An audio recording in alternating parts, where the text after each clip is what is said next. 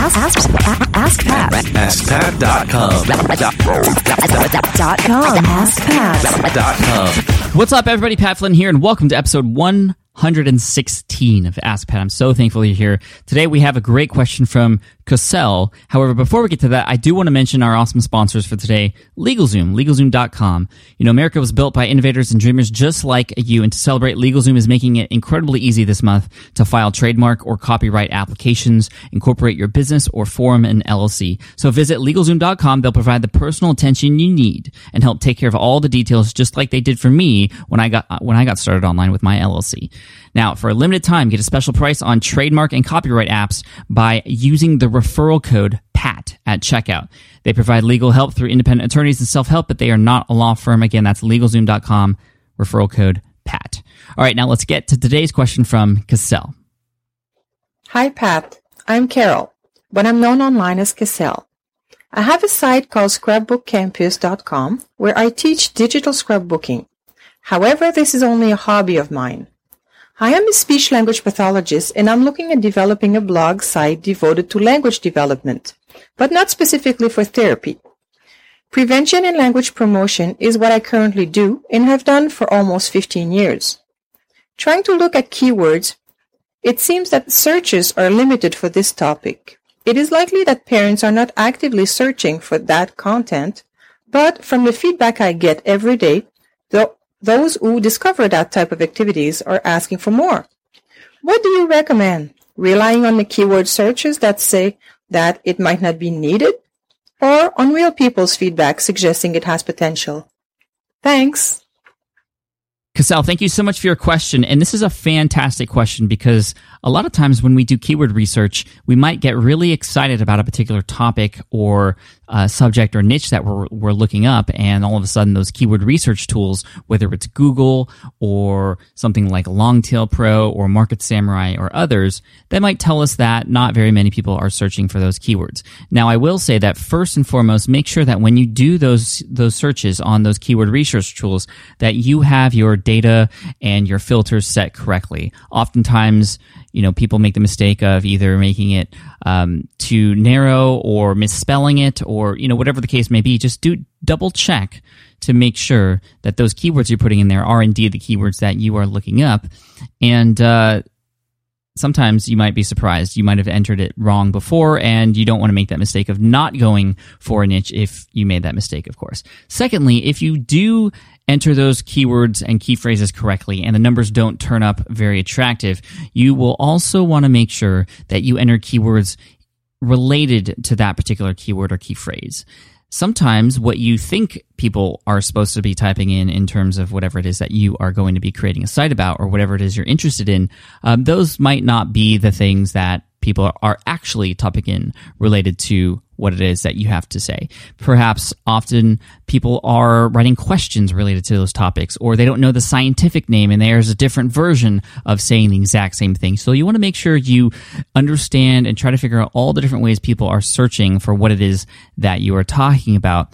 And uh, an easy way to do that is just to do Google searches or look in forums and see how people are asking questions about those certain things. So finding those keywords mentioned, you can do that by putting quotations around those key keywords or key phrases in your Google search bar, hit find, and then you'll see those searches come up that are exactly the result for those keywords and key phrases that you're looking up. And you can see if people are describing those things in other ways or try to find some other keywords in, around, and related to those things. Other keyword research tools like Longtail Pro and Market Samurai, they will give you other terms related to that automatically. Um, so there's that. Now, let's say you do your research correctly and the numbers aren't coming up and you do try to look for other keywords related to that original key phrase or keyword and there's just nothing coming up with those keywords as well. Do do you make a decision not to move forward if that's the case? I would say no. And the reason i say this is because keyword research is just one variable or one method of determining whether or not a keyword or a key phrase or a topic that you're interested in is worth going toward. Now, it is a way to validate, but it does not devalidate. What I mean is, if you come up with great numbers while doing keyword research, then yes, you should go for it if it is something you know about or know you could provide value for for a specific audience who is looking for those keywords. However, if you don't find the numbers, that does not mean that that particular website that you're going to create is not going to be successful. For example, my very first site at inthelead.com, which is now named greenexamacademy.com, you know, I wasn't I mean, even though I really wasn't paying attention to keywords and I didn't even understand keyword research, I was using keywords not just for the domain, but for the titles of the articles that nobody typed in. And it's because I was pretty new to the industry in terms of writing all that stuff online. But as a result of the popularity of the green exam industry and all this other stuff that was happening in and around that space for this exam I was creating a website for, uh, things started to take off, and that's why I was then later on found at the top of Google for all those keywords. Once once people started to know and started to type in those keywords.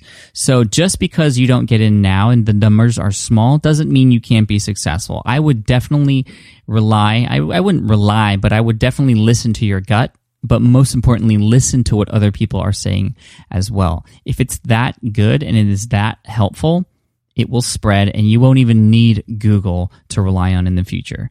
Um, and as a result of having great stuff, providing great value, making shareable content, um, you will be found at the top of Google anyway. Maybe not even for that particular keyword that you're thinking of in your head right now, but for other long tail keywords. And that's why I think it's important to at least test this out, give yourself a few months, and uh, not only see what the reaction is from the people who you are providing value for, but also from Google. Again, over time, Google has been trying to be more human, to put the best stuff at the top of the search engines for any relevant keywords and anything that's mentioned uh, in and around that topic. And so hopefully they'll do that for you too. Of course, you also want to do some research in terms of your competitors. If you have any competitors, go out there and see what they're doing, see if they're ranking for any sites. You can go to a site called semrush.com,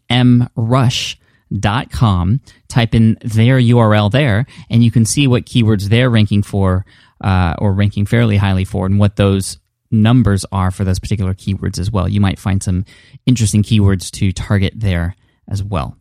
So, Cassel, thank you so much again for the question. A fantastic one. I think a lot of people are going to learn from today.